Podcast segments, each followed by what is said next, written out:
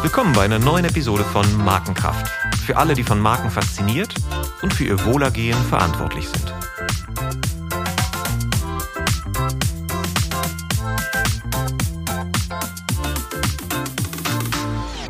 Mein Name ist Olaf Hartmann und ich spreche heute über eine Marke, die wie kaum eine andere in ihrem Segment geschätzt wird. 15 Mal in Folge ist die ING auf Basis von 200.000 Teilnehmern von dem Wirtschaftsmagazin Euro zur beliebtesten Bank Deutschlands gewählt worden. Die holländische ING-Gruppe gehört mit einer Bilanzsumme von fast 900 Milliarden zu den Top 12 Banken in Europa und ist in Deutschland zu einer starken Marke gereift. Bis vor ein paar Jahren hieß die ING noch ING DIBA. Und das Diba, Diba du, kann ein Großteil der Deutschen spontan mitsingen. Die Verpflichtung von Dirk Nowitzki als ihr Testimonial ist einer der erfolgreichsten Kooperationen seiner Art und viele der produzierten Spots sind Werbeklassiker. Mein heutiger Gast hat diese Erfolgsgeschichte maßgeblich mitgeschrieben. Seit 20 Jahren leitet Waltraud Niemann das Marketing der ING. Wir haben uns in einem Arbeitskreis des Markenverbands kennengelernt und ich freue mich heute mit ihr über Banking zu sprechen. Willkommen, Waltraud. Vielen herzlichen Dank, äh, Olaf. ja, 20 Jahre sind eine lange Zeit und ähm, ich kann nur sagen, es fühlt sich gar nicht danach an. Ich merke es erst, wenn ich so äh, befragt werde und dann in die Historie zurückgehe, wie viele Jahre ich eigentlich schon dabei bin, weil es macht einfach unglaublich viel Spaß und dann vergeht die Zeit wie im Flug, wenn es Spaß macht. Das ist so.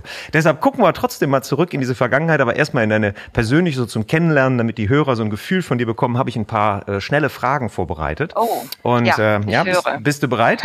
Erste Frage. ja. Book oder Facebook? Book. Kölsch oder Berliner Weiße? Berliner Weiße. Wandern oder Wellness? Oh, die Mischung. Ist das erlaubt? Absolut. well wandern. Mehr wandern und danach Wellness. Auf die Massageliege. Genau. Äh, Fußball oder Basketball? Basketball. Das dachte ich mir irgendwie. Äh, Oktoberfest oder Berge? Oh, Berge. Berge. Ja, weg aus dem Wahnsinn. Mac oder PC? Äh, mein Sohn sagt Mac, Mac, Mac. Ich sag, äh, ich bin irgendwie noch äh, dazwischen. Genau, wir hatten gerade darüber gesprochen, dass dein Sohn, der, der bei der bei der Bedienung dann von allen, egal was es ist, äh, hilft. Und das ist ja dann wie der, wie der sozusagen äh, der Mac auf zwei Beinen, der die Dinge einfach genau. macht. Ne? Also da er einen eigenen Mac hat, äh, brauche ich auch nicht befürchten, dass wenn ich einen habe, dass er dann irgendwo verschwindet. das ist gut. Lind oder Rittersport? Äh, Lind. Prada oder Patagonia? Nächste Frage. Porsche oder Tesla? Ja, ich glaube, ich bin der Tesla-Mensch. Okay. Ähm, das, äh, da bist du mit immer mehr Deutschen in, in einer Gruppe. Ich glaube, dass das, das wird sich auch kaum ändern, wobei jetzt die deutschen Autohersteller ja massiv aus, aufholen in der Richtung. Ne? Also da schauen wir mal, was mit der ja. Aktie passiert. Ich will aber auch nicht gendern, aber irgendwie Porsche ist doch irgendwie so ein bisschen männlich äh, besetzt, ne? Da sind wir bei der nächsten Frage. Gendern, muss oder kann? Ja, also wir, wir, wir haben uns mit dem wirklich auseinandergesetzt. Mir fällt es tatsächlich schwer, auf der Tonspur das immer noch korrekt zu machen, weil ich meistens dann doch von Mitarbeitern und Mitarbeiterinnen spreche und nicht dieses MitarbeiterInnen. Also das ist für mich so, ein, so eine gefühlte Pause, mit der ich mich tatsächlich schwer tue. Aber wir haben gesagt, wir sind äh, nicht umsonst die Bank, die auf Augenhöhe ist und äh, mit allen.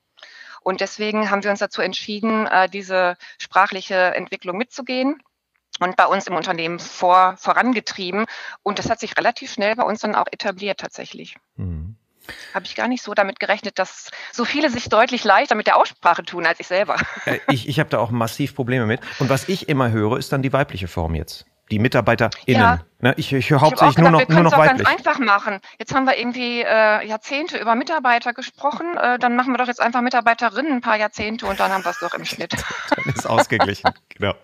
Letzte Frage. es geht ja um alle und wir wollen ja alle sprechen, nicht nur männlich-weiblich, sondern alles, was sich irgendwie zugehörig fühlt oder dazwischen liegt. Also von daher, das hat schon seine Berechtigung. Ja, ich glaube mit Augenmaß, dass die Sprache noch verständlich ja. bleibt, das ist ja für uns auch Absolut. Kommunikatoren, glaube ich, wichtig, dass es halt dann Absolut. keine Stolpersteine gibt, dass man einfach gar nicht mehr versteht, was wollen die Leute uns eigentlich sagen. Äh, also wenn man sich mehr auf die Form konzentriert als auf den Inhalt, dann ist irgendwas schiefgelaufen. Da bin, da bin ich bei dir. Letzte Frage, USP oder Purpose? Oh, Purpose. Hm. Da der Purpose ist der USP. Also ich sehe da gar nicht so viel Unterschied, ehrlich gesagt. Exakt, aus dem Purpose, das ist auch meine Meinung. Ist interessant. Die, äh, die meisten sagen interessanterweise in den Interviews aktuell äh, die Markenexperten USP und dann kommt meistens die Erklärung hinterher. Ja, weil aus dem Purpose halt daraus der USP entstehen kann, aber nicht muss und trotzdem. Genau. Ja, also ja, es ja. ist schon interessant. Also ich, ich glaube auch, dass diese, diese Einbahn-Diskussion, dass Purpose der einzige Weg nach vorne ist und nur Purpose-getriebene Unternehmen, da wird auch häufig falsch verstanden, was Purpose eigentlich ist. Manchmal äh, kann auch ein guter Purpose sein, einfach gut schmeckende Lebensmittel herzustellen. Das ist auch, warum man morgens aufsteht. Ja, das, richtig. Nochmal noch mal zu dir äh, persönlich äh, und deiner Beziehung zu Marken. Äh, was war die erste Marke, die in deinem Leben irgendeine Rolle gespielt hat?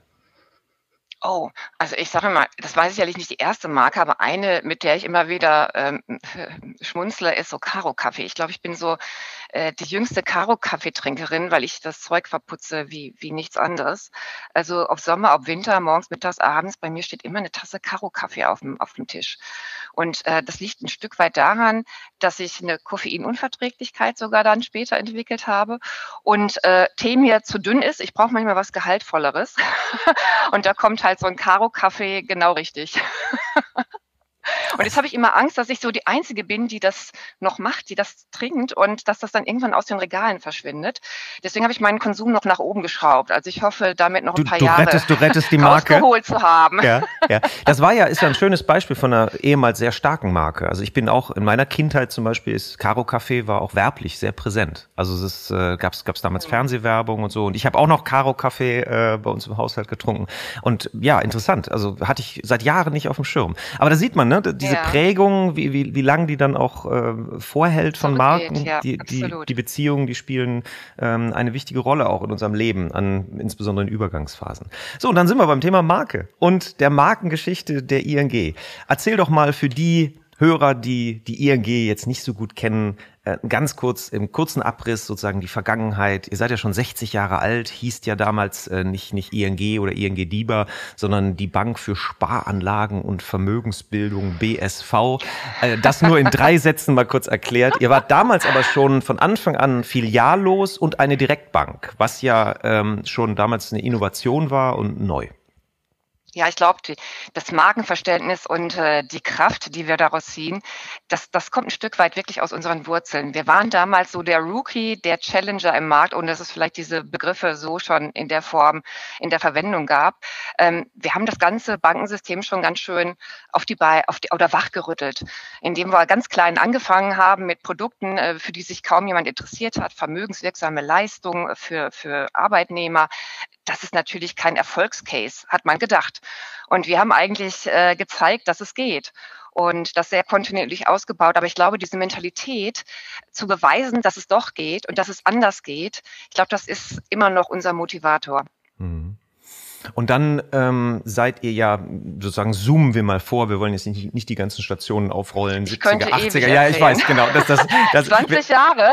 wir kommen jetzt aber an einen, an einen entscheidenden Punkt, weil ihr seid ja als ING DIBA sehr stark geworden in Deutschland. Ne? Ich habe vorhin schon ja. dieses DIBA, DIBA Du erwähnt. Also ihr seid äh, wirklich da eingegangen in, in auch ähnlich wie die Mein Haus, mein Auto, mein Boot, äh, in diese Art von, von, von äh, Werbekategorie.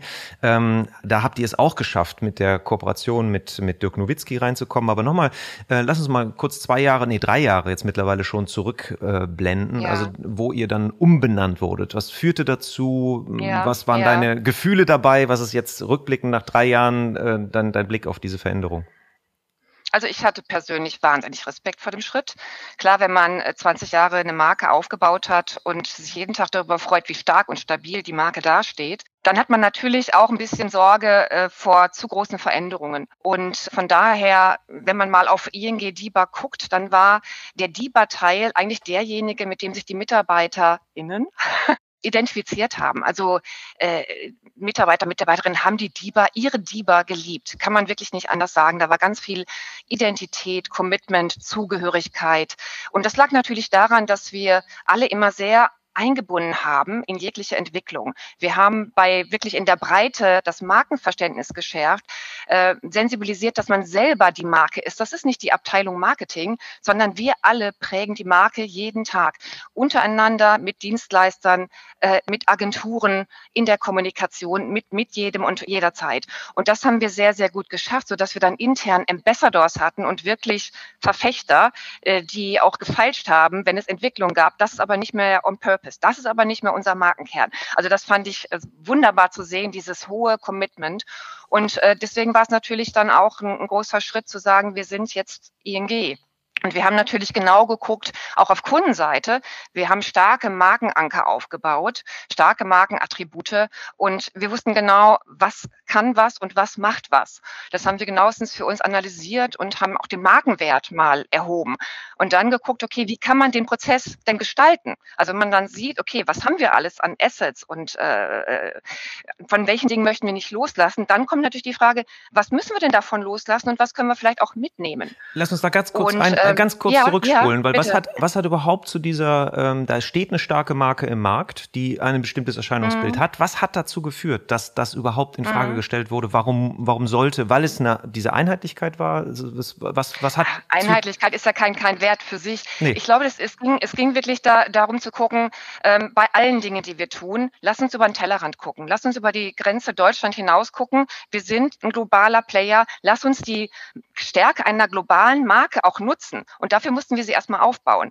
Mhm. Und das war eigentlich so der Dreh- und Angelpunkt, zu sagen, wir möchten eigentlich eine Customer Experience haben, die weltweit gleich ist ja, die man mhm. überall auf der Welt gleich erlebt und äh, auch in verschiedenen äh, Produktentwicklungen zusammenarbeiten, kollaborieren, um schneller Dinge in allen Märkten live stellen zu können. Mhm. Und das sind tolle Ansprüche, das sind tolle Ideen, aber natürlich kommen die mit Opfern. Mhm. Und da muss man dann gucken, wie kann man diesen Prozess eigentlich so gestalten, dass man eben nicht wirklich ein Opfer bringt, sondern dass man die Vorteile überwiegen lässt, dass man die Motivation bei allen weckt, da mitzugehen, mitzutun und nicht so sehr in, in ein einen Verlust äh, äh, zu blicken, in einen Verlust zu gucken und Dinge zu betrauern, sondern das Neue anzugehen und zu gestalten. Ja. Und, und da seid ihr hingegangen, so wie ich es jetzt gerade verstanden habe, ihr habt also dann alle sozusagen Markenelemente, also so die Ikonografie der Marke, habt ihr bewertet? Also insgesamt habt ihr die Marke bewertet und dann habt ihr ein, die einzelnen Kodierungen der Marke bewertet. Genau. Mhm. Wir haben wirklich äh, geguckt, wir haben Tests gemacht. Also wir haben das nicht nur einfach auf einer theoretischen, akademischen Ebene vollzogen, sondern wir haben ganz konkrete AB-Tests gemacht wir haben unsere TV-Spots beispielsweise ganz banal äh, mit einzelnen Building Blocks aus der neuen Identität heraus angereichert und haben immer wieder verschiedene Elemente weggelassen, für andere addiert und geguckt, wie ist das von der Gesamtwahrnehmung. Und dann haben wir zum Beispiel Sound gesehen. Wir haben einen Sound, und du hast es eben so schön gesagt, ich habe mich immer gefreut, wenn man Menschen auf die ING angesprochen hat, dann fingen die an zu singen. Diba, diba, du. Und das war einfach ich meine, das muss man als, als Bank, das muss man mal schaffen. Und äh, das ist ja im Grunde wie so ein Ritterschlag. Und äh, da hat man natürlich Sorge, das aufzugeben und die Sorge kam, kam zurecht. Und deswegen haben wir uns äh, für einen evolutionären Sch äh, Schritt entschieden und haben einige Elemente mit den neuen Codierungen gemixt, um dann quasi die neue Codierung peu à peu Familie zu machen und äh, zu verankern. Mhm. Und da hat uns Head Office glücklicherweise auch genau diese Entscheidungsfreiheit gegeben ähm, und das Vertrauen gegeben, dass wir das gut machen werden. Und ich glaube, der Erfolg gibt uns da jetzt recht. Hm. Da ganz kurz, ähm, da aus dem letzten Satz äh, leite ich ab. Das heißt, dass diese, diese Veränderung vom Head Office ausgegangen ist. Das heißt, das war nichts, was ihr entschieden habt. Ihr habt gesagt, wir müssen jetzt mal über den Tellerrand gucken, sondern das war etwas, was zentral entschieden wurde. Wir wollen jetzt hier aufräumen. Wir haben in dem einen Land die ING DIBA und da ist anderes, wir wollen das jetzt vereinheitlichen. Und dann habt ihr sozusagen die Adaption übernommen und habt gesagt, wir wollen aber das, was wertvoll ist, bewahren. Ist das richtig? Habe ich es richtig verstanden? Also ich glaube, wir, wir, haben das, wir haben das noch ein bisschen anders gestaltet. Also auch dieser, dieser Wille, eine gemeinsame Brand weltweit zu bauen, der kam nicht irgendwo als, als Auftrag aus dem Head Office, sondern wir haben damals alle Marketingverantwortlichen aller Länder in einen Austausch gebracht und wir haben dann gemeinsam überlegt, welche Schwierigkeiten haben wir eigentlich in den einzelnen Ländern, was sind so Best Practices, äh, die man scheren kann und haben dann selber diskutiert, warum sind wir eigentlich so unterschiedlich. Wir haben dann alle unsere Kampagnen dahingelegt und gesagt, wenn man jetzt mal von außen drauf guckt, dann ist das eine ganz schön bunte Welt. Ja. Und vieles ist natürlich so kulturellen Hintergründen geschuldet und jeder hatte einen anderen Entwicklungspfad. Und dann haben wir gesagt, kann man da nicht irgendwo ein Stück weit Gemeinsamkeit schaffen und daraus auch noch viel mehr Kraft beziehen, weil ich sag mal, woran wir alle äh, kranken, ist ja Skills, Kapazitäten, Budget. Und wenn jeder aus seiner eigenen Kraft versucht, das in seinem Land zu stemmen, dann kann das gut gehen, muss aber nicht, je nachdem, wie auch die Wettbewerbssituation ist. Und dann haben wir gesagt, lasst uns doch mal gucken, ob wir da nicht gemeinsam was auf die Beine stellen können, ähm, äh, was uns alle trägt was mhm. uns alle Freude macht. Und natürlich gibt es dann die ein oder andere Session, wo man sagt, oh, typisch Head Office, äh, äh, falsch gedacht, muss man ganz anders äh, planen. Das ist dann schon auch ein, ein reibungsvoller Prozess gewesen. Das war nicht nur blanke Harmonie. Aber ich glaube, diese, dieser Wille, ähm, etwas zu challengen, sich zu verbessern, der hat uns da alle motiviert, diesen Weg gemeinsam zu gehen. Mhm, lass mich da nochmal kurz einhaken. Also wenn diese bunte Welt, die du da beschrieben hast, war es mhm. denn so auch, ihr habt ja ein ganz eigenes Narrativ geschaffen in Deutschland, ne? mit Dirk Nowitzki und diese Einfachheit und äh, das ist die Diba Diba Du, ist ja, äh, ich nehme das immer als Beispiel, ähm, dass es ja auch einen Kategoriennutzen äh, anspricht, was die Menschen sich von Banken auch äh, erhoffen, nämlich diese Geborgenheit und die Einfachheit, die man aus Kinderliedern kennt. Deshalb passte dieser Code, Absolut. dieses Diba Diba Du, das sind so ganz einfache Melodiefolgen, die man sonst aus Kinderliedern kennt. So, das ist ja eine, eine, eine Geschichte. Haben sich die Geschichten auch von Land zu Land unterschieden oder eher die Kodierung der Geschichte? Ich glaube, so, so beides. Man hatte äh, weltweit auch nicht genau die gleichen Services und Produkte. Also auch da haben wir geguckt, was kann man eigentlich da vereinheitlichen und, und gemeinsam äh, nach vorne bringen, weil jeder natürlich immer ein Stück weit auf der Suche ist, wie kann ich neue Services für Kunden äh, entwickeln. Und ähm, da profitiert man natürlich dann auch aus einem, von einem Netzwerk, wenn man das gemeinsam tut. Und wenn man mal guckt, diese Codierungen, die waren eben auch total unterschiedlich. Ich, äh, also es gab auch andere Länder, die Testimonials genutzt haben. Die kamen aber aus anderen, ganz, ganz, ganz anderen Bereichen. Manche haben andere Visuals gesucht. Äh, in Spanien gab es Kürbisse. In, in der Türkei gab es mal einen, einen, äh, einen Löwen, der sich irgendwie bewegt hat, einen animierten Löwen. Also es gab so ganz unterschiedliche. In Tschechien gab es ein Eichhörnchen, was man neben den Löwen gestellt. Also ich habe da zwischendurch auch gedacht, Halla, Halla die Waldfee, das äh, ist schon sehr unterschiedlich. Und ist, ist das wirklich notwendig? Ist das wirklich äh, profitabel und, und bringt uns das weiter? Und ähm, von daher natürlich habe ich auf meinen eigenen Markt natürlich genauso geguckt und gesagt, ich bin natürlich in erster Linie für den deutschen Markt verantwortlich und möchte natürlich nicht das, was wir aufgebaut haben, leichtfertig äh, verschenken. Und das wäre sträflich, weil ich sage mal, ich, ich habe ja nicht äh, das Doppelte an Budget bekommen, um neue Verankerungen, um neue Verankerungen zu etablieren. Genau, und das ist ja, das äh, spricht ja genau für diese Strategie, dass plötzlich dann, wenn man dann auch äh, Budgets poolt, also wenn man zum Beispiel anfängt, schon hm. in einer Bildwelt zu arbeiten, hat man natürlich pro Shooting, pro äh, sozusagen die Content-Produktion, kann natürlich dann auch mit, mit anderen Mitteln gespeist werden.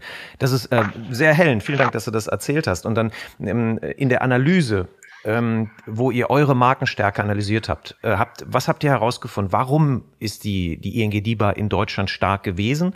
Und äh, ihr habt euch dann da, also dafür natürlich entschieden, das DIBA fallen zu lassen die Melodiefolge habt ihr behalten. Darüber haben wir damals in dem Arbeitskreis auch gesprochen, dass ihr sozusagen die mhm. Melodie noch, noch, noch nutzt, aber eben das konkret ausgesprochene Diba, Diba, Du nicht mehr. Ähm, was waren noch andere Erkenntnisse, wo ihr gesagt habt, ach, das ist wirklich, das ist der Kern unserer Markenstärke. Das ist etwas, war da auch was Überraschendes dabei, wo ihr sagtet, durch die Untersuchung, ähm, dass, dass da Dinge, die ihr gar nicht so wichtig empfunden habt, plötzlich als sehr konstituierend für die Marke äh, gesehen wurden? Hm. Also es war vielfach eine Bestätigung tatsächlich von den Dingen, die wir auch schon so ähm, ja als Theorie aufgestellt hatten. Ähm, es gab teilweise Überraschungen. Ähm, beispielsweise haben wir jetzt auch nochmal untersucht, äh, ein neues Icon einzusetzen, weil wir dachten, das ist unser Identifier, den kennt man ja schon aus der digitalen Welt. Und dann haben wir eben festgestellt, nee, der ist noch gar nicht so gelernt, weil natürlich die Deutschen auch so ein bisschen verlangsamt Zugang zu digitalen Services und Lösungen finden.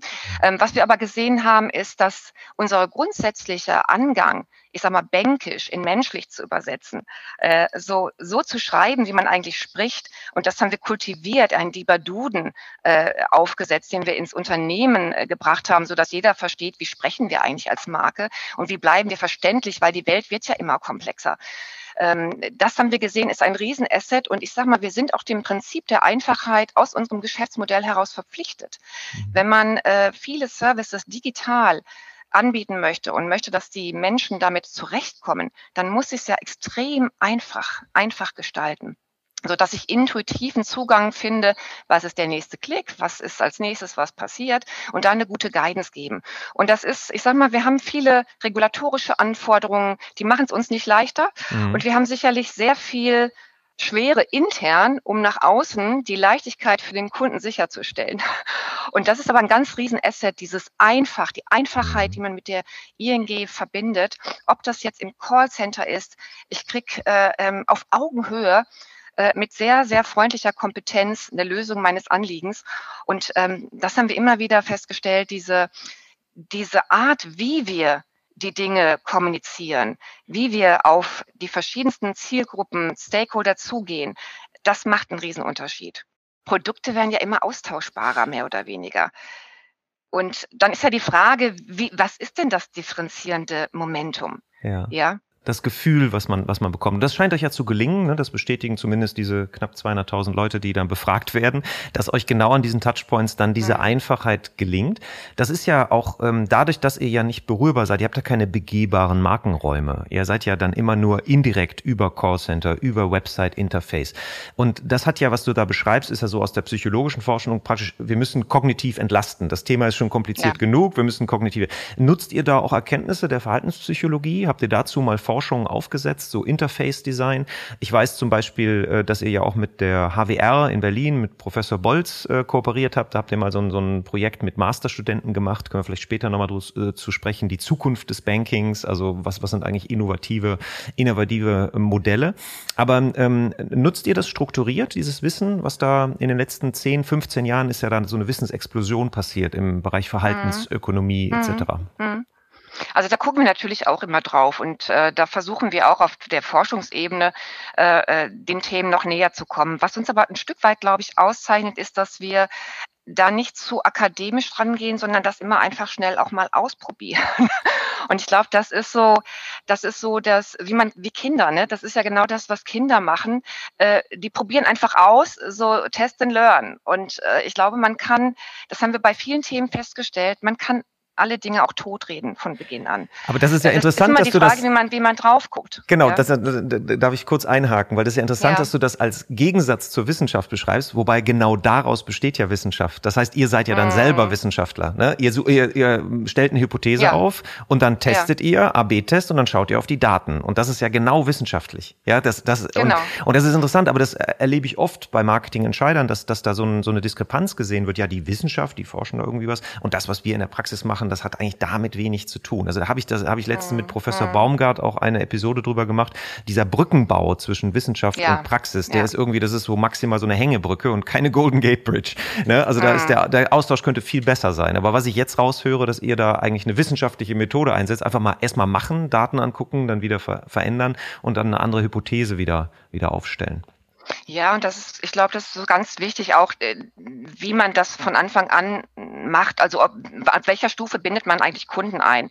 Mhm. Und äh, ähm, weil man hat natürlich immer so ein bisschen die Gefahr, wenn man für sich selber hintüftelt, dass man meint, ein Problem zu lösen, was aber vielleicht der Proband gar nicht hat oder nicht als sein dringendstes ähm, adressieren würde. Auf der anderen Seite muss man immer gucken, in, in Research kommt ja häufiger dann auch mal ein, eine gewünschte, sozial erwünschte Antwort. Also muss man gucken, mit welchen Methoden kann man da ein bisschen tiefer, tiefer kommen. Und wenn ich mal so gucke, ich glaube, wir sind ganz, ganz stark darin zu gucken, was, was gibt es eigentlich für Insights, äh, mit denen wir Menschen adressieren können, wo sie sich abgeholt fühlen und adressiert fühlen, weil wir ihre Lebenswirklichkeit erkennen und darin stattfinden. Beispielsweise, wenn ich äh, über, über Car-Loans spreche, also über Autokredite, natürlich geht es immer ein Stück darum, äh, man möchte vielleicht sein Traumauto kaufen, machen oder flexibel unabhängig sein. Es geht aber vielleicht auch darum, wenn ich dann eine Finanzierung mache, hm, wo mache ich das, wie mache ich das? Und da ist man vielleicht äh, auch mit einem Insight unterwegs, ähm, dass man eben nicht Mami und Papi fragen muss. Also dass man sich da auch ein Stück weit autonomer verhalten kann, eigenständiger agieren kann. Und das sind ja so Dinge, die kriegt man nicht so, so einfach raus. Da muss man einfach nochmal gucken, wie, wie kommt man an so Insights, die einfach nochmal eine, einen anderen Zugang ermöglichen. Und wie macht ihr das? Welche Methoden? Weil du hast ja vollkommen recht, diese soziale Wünschheit hm. bei expliziten Befragungen, so warum kaufen sie dieses Produkt? Das wird ja tatsächlich immer noch äh, häufig hm. gemacht. Oder wie wahrscheinlich hm. ist es, dass sie dieses Produkt kaufen? Ja, ähm, wie, welche Methoden setzt ihr da ein? Also wir, wir, bei uns nennt sich das PACE und äh, wir versuchen halt relativ früh im Prozess mit Menschen äh, darüber zu sprechen, was so ihre Schwierigkeiten sind, was, was, äh, was sie sich vorstellen würden, was eine Erleichterung wäre und gleichen das immer, immer ein Stück weit ab mit dem, was, was wir entwickeln und wie wir es entwickeln. Am Ende ist es dann irgendwann ein Click-Dummy, wo man dann irgendwie nur noch die, die Usability überprüft. Aber ganz am Anfang steht natürlich wirklich dieses, was brauche ich denn, um beispielsweise bei Investmentprodukten den nächsten Schritt zu machen, ja? Mhm. Äh, äh, und wenn da irgendwo ein personifizierter Günther ist, den ich brauche, der mir so die letzte Bestätigung gibt, kann sich trauen, geht nicht, geht schon nicht schief, dann muss man natürlich gucken, was ist denn das in der digitalen Welt, äh, äh dieser Günther. Ist Günther, äh, Günther ist, ist eine Persona braucht. von euch oder genau, ist, ist Günther eine Persona von euch oder äh, ist das der Berater, ich hab, der? Ich habe den mal so, ich habe den mal so genannt, weil das immer wieder zurückgespielt wurde. Ja, ich brauche eigentlich noch irgendjemanden, der mich da bestätigt und mir das Vertrauen gibt, dass ich da schon nichts falsch mache, dass ich nicht in einen Totalverlust laufe. Ähm, also quasi, und ich habe den dann irgendwann Günther genannt. Ja, dieser Günther, der schon so ein bisschen reifer ist, dem man die Kompetenz und die Erfahrung zutraut, äh, dass er mich da gut, gut begleitet. Und ich glaube, das sind so die, die, die Schritte, das muss man verstehen, dass es nicht nur darum geht, den Prozess möglichst einfach zu machen, sondern auch zu gucken, wo sind denn so die inneren Barrieren, die inneren Hürden, die einem vielleicht auch noch gar nicht so bewusst sind, die man selber gar nicht so präsent hat und die mhm. man da vielleicht freilegen kann durch einen Dialog und durch ein Austesten, wo man da merkt, ach, da liegt eigentlich die Schwierigkeit, man hat etwas ganz anderes adressiert. Es ist wie beim Arzt, man erzählt eine halbe Stunde irgendwas und am Ende kommt man vielleicht auf das wirkliche Thema.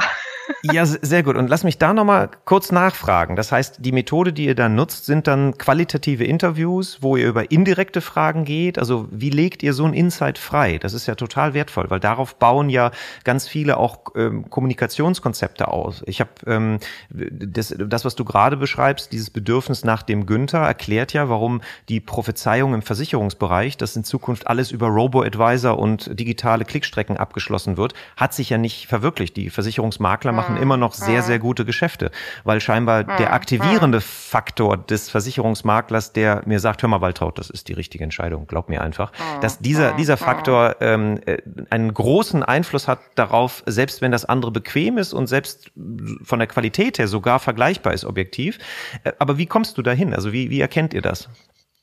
Ja, das ist genau diese, diese, dieser, dieser offene Dialog. Also, dass man nicht geschlossene Fragen stellt, sondern wirklich in qualitativen Interviews ähm, der Sache auf den, auf den Punkt kommt. Ähm, jetzt habe ich einen Punkt vergessen, den wollte ich eigentlich gerade addieren. Der ist mir jetzt kurz wieder entfallen. Da kommen wir gleich drauf zurück. Der kommt gleich wieder, wenn wir weitersprechen, mit Sicherheit. Was du, was du mir gerade beschrieben hast, ist, dass du die Leistung nicht nur auf der funktionalen Ebene optimieren musst, sondern eben auf der psychologischen Ebene. Dass du Hemmung, Hemmungen abbauen musst und gleichzeitig Kauftreiber bedienen musst. Ja, das, und Kauftreiber sind halt funktional, es muss einfach und so weiter sein, aber sie sind eben auch psychologisch. Sie müssen diese emotionale Sicherheit geben. Und da, da baut es ja auch auf, die, zum Beispiel das Symbol von Dirk Nowitzki. Ja, da können wir vielleicht auch mal drüber sprechen. Das ist ja extrem kraftvoll gewesen, um euch sehr sympathisch zu machen, also euch ansprechbar zu machen, berührbar zu machen. Da äh, würde ich gerne mal, wie, wie ist das zustande gekommen? Wie ist der, die Idee entstanden? Und ähm, das ist ja auch ein Glücksfall, weil der Dirk Nowitzki ja auch sehr stabil für bestimmte Werte steht. Da gab es ja andere Beispiele ja. wie Tiger Woods, der zwischendurch das Mega-Testimonial war und dann plötzlich nicht mehr ganz so doll dastand. Ja, also wir waren ja eine sehr junge Marke. Wir sind zwar 65 gegründet, aber äh, ein Markenaufbau in einer sehr etablierten Bankenwelt ähm, mit einem kleinen Nischenprodukt gestartet, ist, ist ja nicht ganz einfach gewesen. Und wir haben natürlich dann überlegt, wie jeder das tun würde, wie können wir uns bekannter machen ähm, und äh, ja, aber so, dass wir nicht uns an Prominente hängen, die dann unsere Marke überstrahlen, sondern jemanden finden, der zu uns als Marke auch passt. Also wir haben von Anfang an im Gegensatz vielleicht zu anderen, die nur gucken, wie kann ich Reichweite generieren, indem ich Reichweite von einem Prominenten äh, mir einkaufe. Ähm, sondern wir haben geguckt, wer passt zu uns. Und warum passt er zu uns? Wofür stehen wir denn? Wofür wollen wir stehen? Was sind das für Markenwerte und wer, wer könnte die bedienen? Und wir haben auch gleichzeitig geguckt, wir wollen nicht uns an eine Person vielleicht nur ausrichten, sondern wir wollen mit einem Investment auch äh, Social Responsibility zeigen. Wir wollen uns für Nachwuchs äh, und Talentförderung ähm, einsetzen, weil wir waren ja selber auch ein junges Talent sozusagen. Und äh, haben dann einfach geguckt, was, was könnte so ein Setting sein? Und Holger Geschwinden hat damals auch äh, geguckt, wer hat nicht nur Interesse daran, Dirk Nowitzki zu sponsern, sondern vielleicht den, den Basketball äh, zu unterstützen. Äh, und dann kamen wir so über diese Schiene äh, zusammen und dann gab es so ein Gespräch am Frankfurter Flughafen, ein tiefer Blick in die Augen und dann quasi per Handschlag committed, ja, wir machen das. Und ähm, dass das eine 18 Jahre, bis jetzt 18 Jahre währende Zusammenarbeit werden könnte, haben wir am Anfang, glaube ich, nicht geahnt und nicht, nicht gehofft. Und jetzt ist es sogar eine Lifetime, ein Lifetime-Contract, den wir abgeschlossen haben, weil wir einfach so einen guten Fit haben. Ähm, und äh, ich, ich möchte mal einmal zitieren, es war in einem, bei einem Laureus Award, als Dirk ausgezeichnet worden ist, hat er irgendwie so im Nebensatz zu mir gesagt, ja, ihr, ihr seid ja Familie. Also da ist wirklich so mhm. eine, eine Vertrautheit entstanden durch diese zuverlässige äh, Partnerschaft auf Augenhöhe. Und ich glaube, wir haben eben einen Punkt ganz anders gemacht, als andere ihn vielleicht angehen. Wir haben dir keine Worte in den Mund gelegt. Wir haben ihn mhm. nicht für uns sprechen lassen, ihn irgendwie verbogen, in Rollen gezwängt, die nicht zu ihm passen, sondern wir sind immer sehr mit Authentizität unterwegs. Es muss passen, es muss glaubwürdig sein. Äh, und deswegen haben wir gemeinsam mit ihm da einen ganz guten Weg gefunden. Am Anfang war das ja noch so diese Sportanalogie. Mhm. Höchste Leistungen im Markt zeigen, hat natürlich über Dunking Dirk perfekte Entsprechung gefunden. Und wir haben dann noch weitere Schritte gemacht. Genau. Und da finde ich es interessant, was du gerade sagst. Ne? Das beginnt wahrscheinlich mit dem Gedanken, das ist ein Top-Basketballspieler, wir bieten Top-Leistung. Es hat sich aber dann entwickelt in den Spots, dass eigentlich am Schluss der Dirk ja irgendwie sich selber auch immer auf die Schippe nimmt. Oder die Spots nehmen sozusagen diesen Star, den Star-Kult rund um dieses, dieses, diesen Hochleistungsmenschen Dirk Nowitzki, der dann plötzlich eine Nebenrolle spielt oder wo er zur Seite gehen muss, weil hinter ihm irgendwie ein, ein toller VW-Bully auf den, auf, auf den Strand fährt. Ne? Er denkt, die, die Jugend jubeln alle, dass er da ist. In Wirklichkeit jubeln die ihren Freunden zu, die mit ihrem tollen ähm, T1 da auf dem Strand fahren. Wie, wie hat sich das entwickelt? Ist das aus dem Charakter vom, vom Dirk entstanden oder äh, kam da irgendwann mal diese diese Erkenntnis, dass Höchstleistung kann ja auch abschreckend sein, ne? Und er, plötzlich wird er so berührbar, auch durch diese, diese, also es ist sehr, in, in Englisch sagt man relatable, ne? Was, was, was da so mm, passiert. Absolut. Ja, das, das ging wirklich so äh, äh, einher. Wir haben mit diesen äh, High-Performance-Ansätzen, äh, die auch die wirklich die, die beste Kondition im Markt äh, kommuniziert haben, haben wir natürlich so die First Mover, Early Adapter für unser Geschäftsmodell sofort adressieren können und auch ziemlich schnell für uns gewonnen. Und dann haben wir gemerkt in Research, um jetzt so die nächsten Zielgruppen ansprechen zu können, braucht es ein bisschen mehr als nur den Good, Good Deal. Und dann haben wir neben den Good Deal das Good Feel gestellt. Und das hieß dann, wir müssen Dirk auch anders inszenieren. Wir müssen andere Geschichten erzählen und haben dann eben Dirk raus aus der Halle, raus aus dem Trikot, in das normale Leben integriert.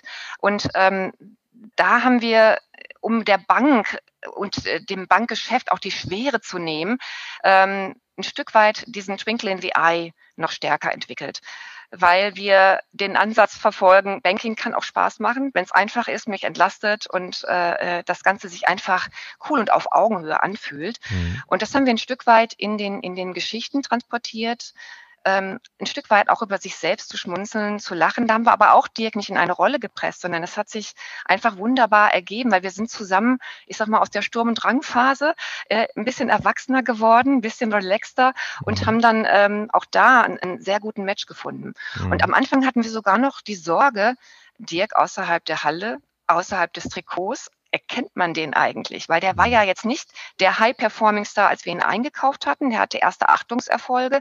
Aber das war ja nicht so, dass der musste sich ja auch seinen Weg erkämpfen. Der war ja nicht als Star geboren, mhm. sondern der hatte auch arge Rückschläge und musste sich seinen Weg erkämpfen. Und dann haben wir gedacht, ich weiß gar nicht, ob man den in Deutschland Nischensport, Basketball, ob man den überhaupt erkennt. Und da helfen natürlich 2,13 Meter äh, Größe, die helfen ein Stück weit. Und äh, ja, wir haben es geschafft, er ist erkannt worden. Und selbst wenn man ihn nicht erkannt hätte, waren die Stories ähm, ja nicht nur auf Dirk, Dirk auf den Leib gesch geschrieben, sondern er hat dann eben manchmal nur als Markenanker funktioniert. Wir haben ihn mal auch in, in, in, in, in die zweite Reihe gestellt und einfach nur im Hintergrund agieren lassen. Da ist doch der lange Kerl von der ING DIBA, ne? So ist der, so der lange genau, Kerl genau. von der ING DIBA. Ja, den, den kenne ich. Ich wie, weiß zwar nicht, was der macht, aber ist in seinem Film, ne? Da ist er doch.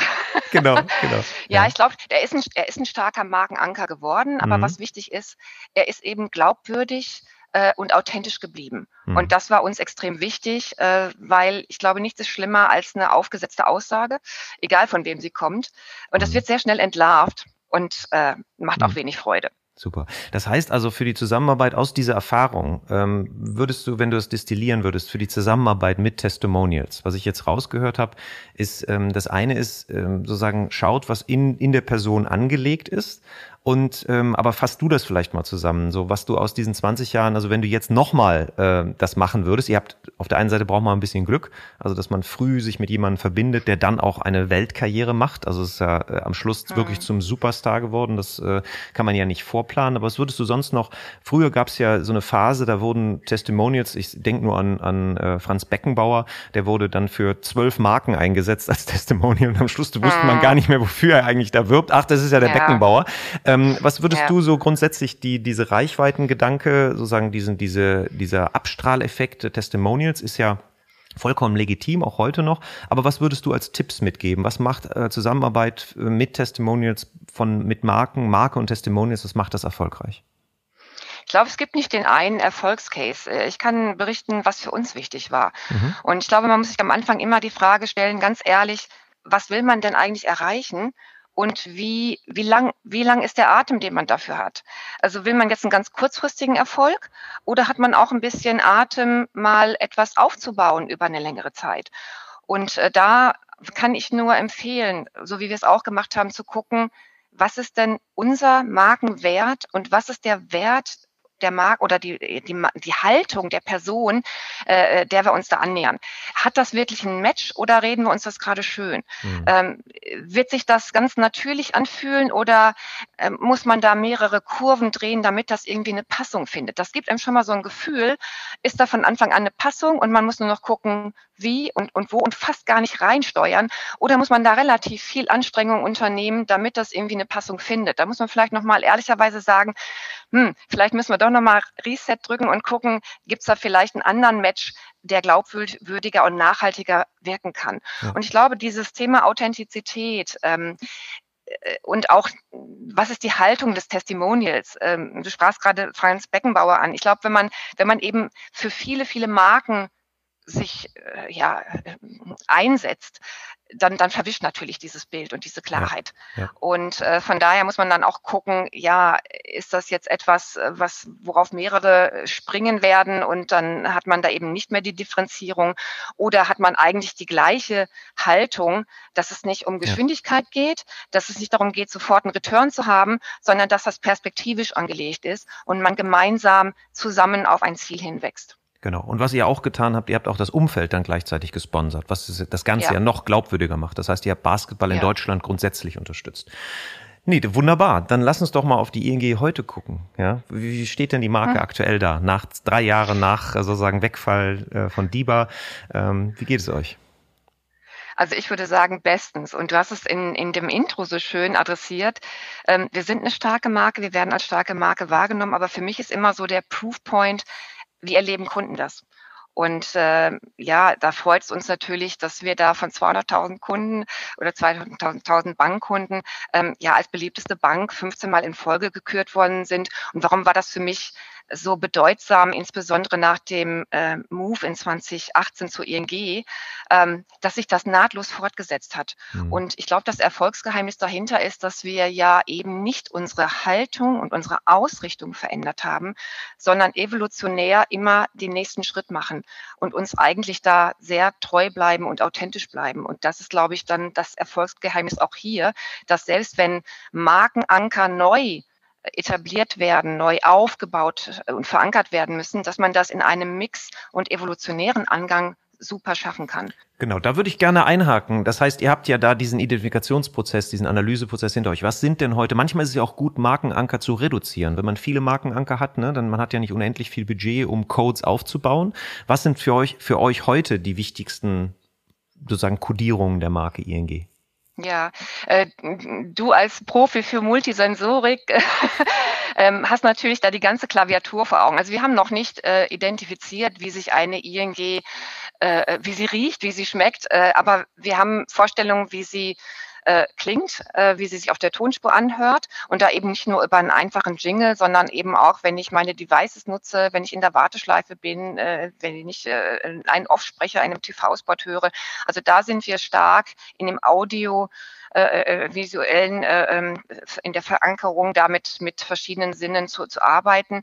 Ähm, und da, sag ich mal, werden wir auch weiter ähm, unser Augenmerk drauf legen. Mhm. Es ist ja auch, es ist ja auch gar nicht nötig, dass die Marke auf allen Sinnen erkennbar äh, ist. Es geht ja bei euch sehr stark visuell und akustisch sind wahrscheinlich für euch auch die wichtigsten konstituierenden Signale. Absolut. Was ich ganz toll fand, war auch diese, äh, wie hast du die genannt? ING, die, die, die Bibel, die, die die Diba-Bibel. Den Diba-Duden. Den Diba-Duden. Da, da, da interessiert mich noch, was, was hat der, was hat die für eine Form, dieser, dieser Diba-Duden? Ist das, ist das wirklich ein Duden? Ist das ein PDF-Format? Ist das, was, was, was ist das? Also. Ja, inzwischen digital, ne? In den Anfängen ja. sicherlich ein, ein, ein Booklet.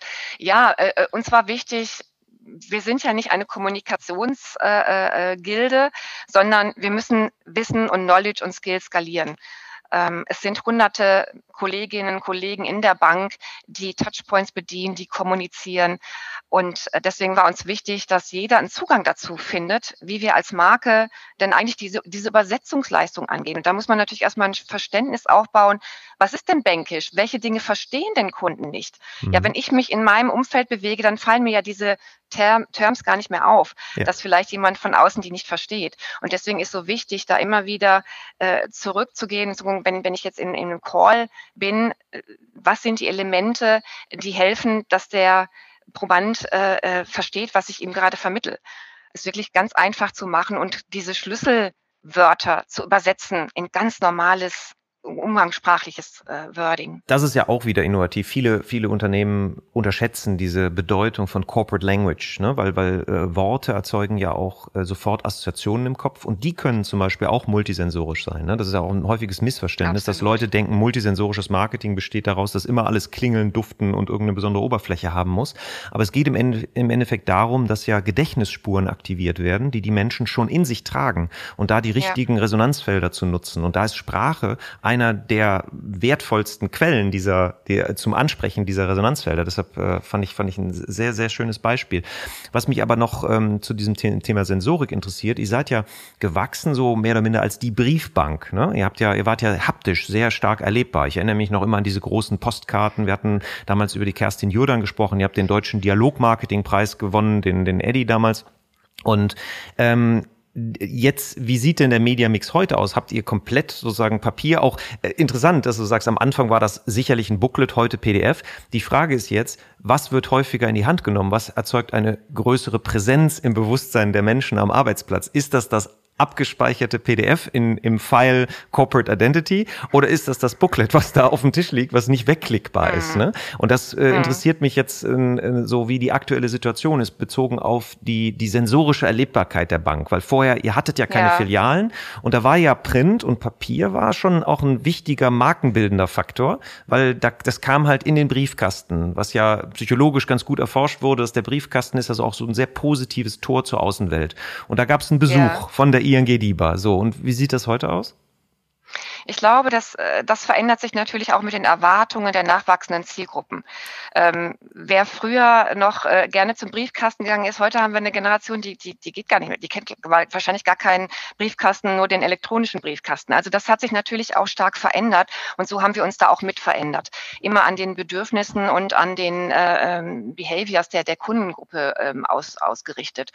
Und ähm, was wir beispielsweise, wenn man auf die Zielgruppe Mitarbeiter guckt, ähm, da schicken wir unseren Mitarbeiterinnen auch heute noch physische Dinge nach Hause, weil sie dann eben auf dem im Homeoffice präsent sind. Man hat da einen Orange äh, Cup, man hat äh, äh, Elemente, äh, die einen wieder mit der Marke verbinden, mit dem Unternehmen verbinden. Und das war im Office genauso. Auch da haben wir nicht voll auf digital gesetzt, sondern haben immer wieder auch äh, physische, haptische Elemente äh, äh geschaffen, um die, um diese Anbindung aufrechtzuerhalten. Natürlich sieht ein CFO das nicht so gerne, dass man da äh, für diese Dinge Geld investiert, weil das ist natürlich viel, viel teurer als alles, was man digital macht. Äh, du sprachst an, es verankert sich auch nochmal anders. Genau. Und man muss ja auch dann auch den Mediawert berechnen. Der digitale Kontakt ist häufig, nehmen wir mal eine E-Mail, ja, die, die, die hm. kommt rein. Hm.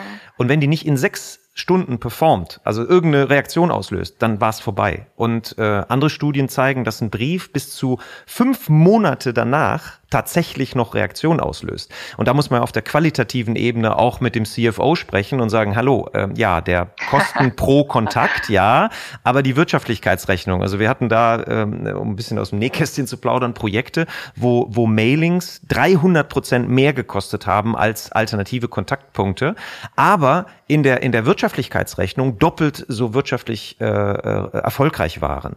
Ja, und das geht manchmal verloren, weil, weil das, was du gerade gesagt hast, das, das erlebe ich oft, dass die Leute sagen, die Bedürfnisse der Zielgruppe, also digitale Generation, die kennt das gar nicht mehr, sofort gekauft, die kennen das wirklich nicht mehr.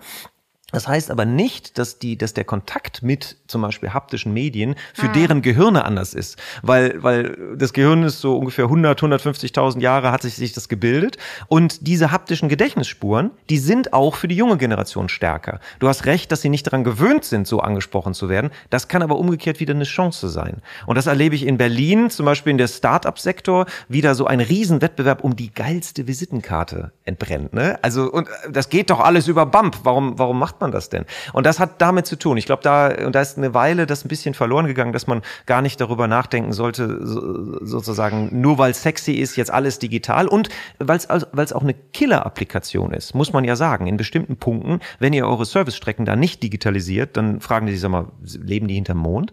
Aber der Übertrag, mhm. dass das, was da die Killer-Applikation ist, dann für die Kommunikation auch die Killer-Applikation ist. Aus meiner Sicht ist da viel äh, Effizienzpotenzial, was viele Firmen sozusagen nicht nutzen, weil da ist einfach die Logik oder die Wahrheit, ja, das muss alles digital werden. In Wirklichkeit muss man, macht mal AB-Tests. Ja, ja Im, im, Pri im, privaten, das macht ihr ja, ne? Und im privaten mhm. Bereich, mhm. lad mal zu deiner Party mit einer Karte ein oder per WhatsApp.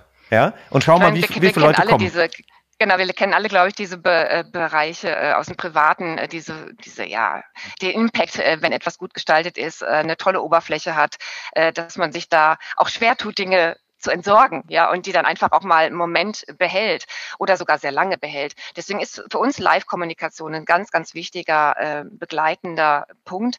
Äh, da sind wir auch relativ stark. Es war mhm. Corona, sind wir ein bisschen ausgebremst worden, aber deswegen haben wir so Initiativen wie Champions for Charity, äh, sind im Basketball ja äh, bei den Spielen präsent, machen da Live-Kommunikation, äh, sind auf Messen anfassbar, ähm, kriegen da auch im Geschäftskundenbereich regelmäßig Feedback, dass äh, die ING wieder den coolsten Stand hatte und die coolsten Elemente eingebracht hat. Also das ist total wichtig ähm, für uns, dass wir neben der ganzen digitalen ähm, Performance natürlich auch äh, Live-Kommunikation ermöglichen, anfassbarer werden. Das sind andere Markenerlebnisse, die qualitativ nochmal auch ein, noch einen, deutlichen Wert haben und da viel addieren. Was sind das für Kanäle, also Live-Kanäle, die ihr da bespielt? Das habe ich gerade gehört, Messen, also für äh, B2B, ist das im B2B? Genau, extrem wichtig. Hm. Ähm, wir haben beispielsweise äh, Charity-Programme, ähm, äh, wo, wo Mitarbeiter sich engagieren können äh, bei verschiedenen Veranstaltungen. Wir haben aber auch,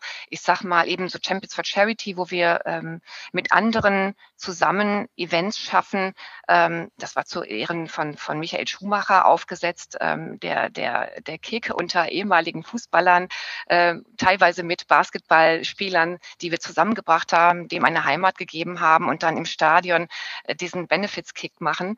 Ähm, da ist sogar mal ein Tor des Monats entstanden. Äh, ja, Vorlage Dirk, äh, Verwandlung durch Podolski war es, glaube ich. Also da sind ganz tolle, da sind ganz tolle Element, Elemente, die da entstehen. Und das ist natürlich ein hohes Invest. Wir haben dann da äh, nicht nur einfach dieses Event geschaffen, sondern äh, machen da natürlich vor Ort noch äh, mehr Eventcharakter, wo man Spiele ausprobieren kann.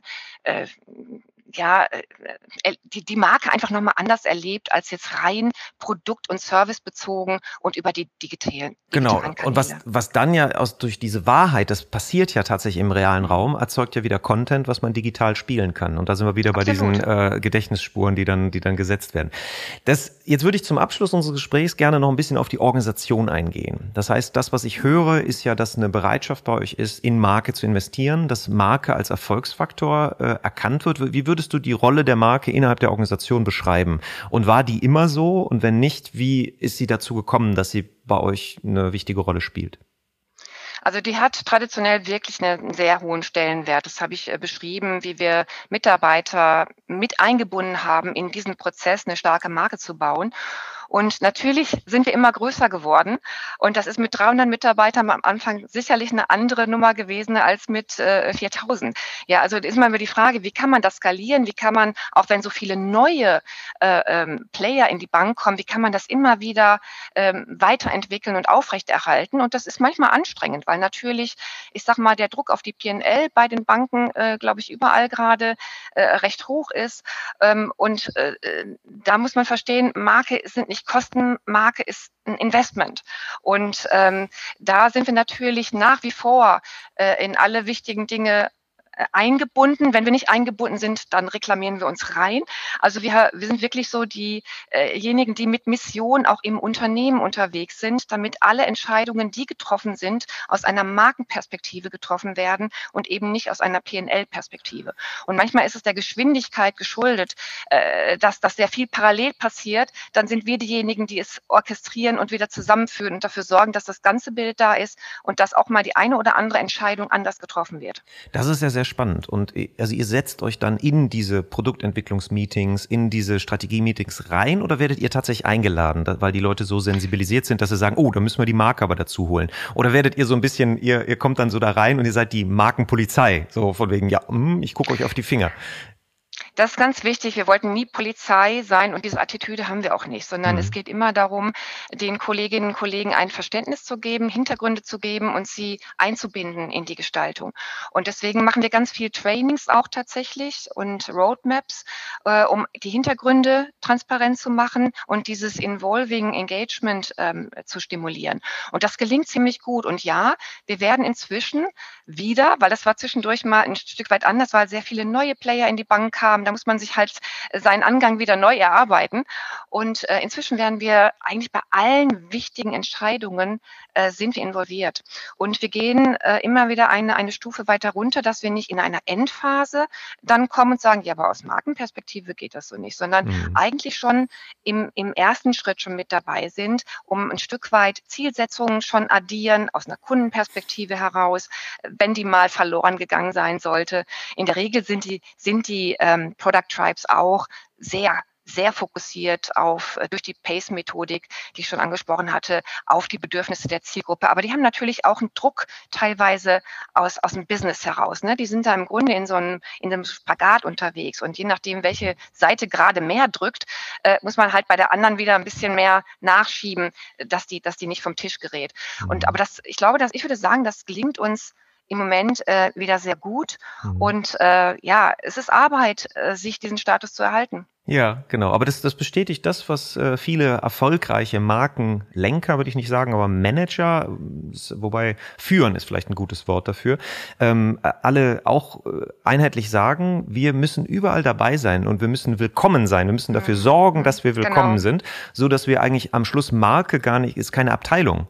Marke ist nee, das ganze genau. Unternehmen, ne? das Verhalten, Richtig. wie du es auch vorhin gesagt hast, das Verhalten des Service-Mitarbeiters am Telefon oder der Chat, der da geschrieben wird, ist markenbildend. Und deshalb, wenn die nicht verstehen, wofür die Marke stehen soll, wie, wie können sie ihr Verhalten darauf, äh, darauf ausrichten? Also genau, der, der Duden, ein, ein Element, Roadshows, also das macht ihr kontinuierlich. Ihr habt also kontinuierlich Formate, wo ihr sozusagen den Markengedanken in die Organisation trägt. Das ähm, deine Mannschaft, also jetzt ist man ja 15 Mal. Vielleicht noch, vielleicht noch, vielleicht ja? noch einen Aspekt dazu, Olaf, mhm. weil äh, ich glaube, was so ein, so, ein, so ein Kasus Knaxus ist, dass man auch nicht entscheidet, weil du hast gefragt, USP und, und oder Purpose, oder mhm. Purpose mhm. ja, ähm, dass man nicht entscheidet zwischen markenorientierter Kommunikation und Cell, sondern dass man das klug miteinander verbindet. Wir haben ja beispielsweise nie Markenspots gemacht, in denen wir erzählt haben, wie toll wir sind gähnend langweilig, äh, beliebig, sondern wir haben immer geguckt, was ist denn der Proof Point auf unserer Produkt- und Service-Seite, äh, mit denen wir dieses äh, Argument, was wir da oder dieses Statement gerade äh, bringen, dass das belegt und, und glaubwürdig äh, äh, macht. Und ich glaube, das ist so diese, diese starke Verbindung zwischen unseren Lösungen, die wir anbieten und der Art und Weise, wie wir das tun. Das ist für mich das äh, äh Essentielle. Und das eben bei den Kollegen auf der Produktseite, dieses Verständnis zu entwickeln. Du musst dich nicht zwischen Sell und Marke entscheiden, sondern du verkaufst, weil du Marke berücksichtigst und Marke. Und, und wenn man da die ersten AB-Tests hat, die das zeigen, dann hat man natürlich eine ganz andere Motivation, ähm, da immer weiterzukommen. Und das ist das, das Schöne, dass wir eben mit diesen AB-Tests genau diese Dinge belegen können, zeigen können und dann eben äh, es deutlich in, in, in einfacher ist, in diese Richtung zu kommen. Sehr gut. Das ist nochmal ein sehr, sehr guter Hinweis, weil genau dieser, dieser Widerspruch, der, das ist kein Widerspruch. Ähm, nee. das, das sozusagen der, der, der Cell, also das Produkt, ist Ausdruck eines Markengedankens. Deshalb, wenn der mittransportiert wird. Und das ähm, bestätigt wieder eine Parallele. Ne? Also erfolgreiche Markenführung hat auch damit zu tun, auch messbar zu machen, dass die Marke einen tatsächlich äh, wirtschaftlichen Effekt hat. Das ist die Performance, das Performance-Angebot, das Performance-Marketing wird erfolgreich durch eine starke Marke. Und diesen Beitrag dann dazu darzustellen, ist, glaube ich, ein Erfolgsfaktor, um in der Organisation halt auch Bereitschaft, Investitionsbereitschaft zu erzeugen und nicht zu sagen, ja, ihr gebt ja nur mein Geld aus, was ich verdiene, so mhm. klassische Vertriebshaltung. Und äh, das, das ist nochmal ein ganz wertvoller Punkt. Ganz toll. Ähm, zum Abschluss, weil die Zeit, die rast irgendwie, es macht äh, sehr ja, viel ich Freude. Könnte auch noch zwei Stunden. Ja, genau.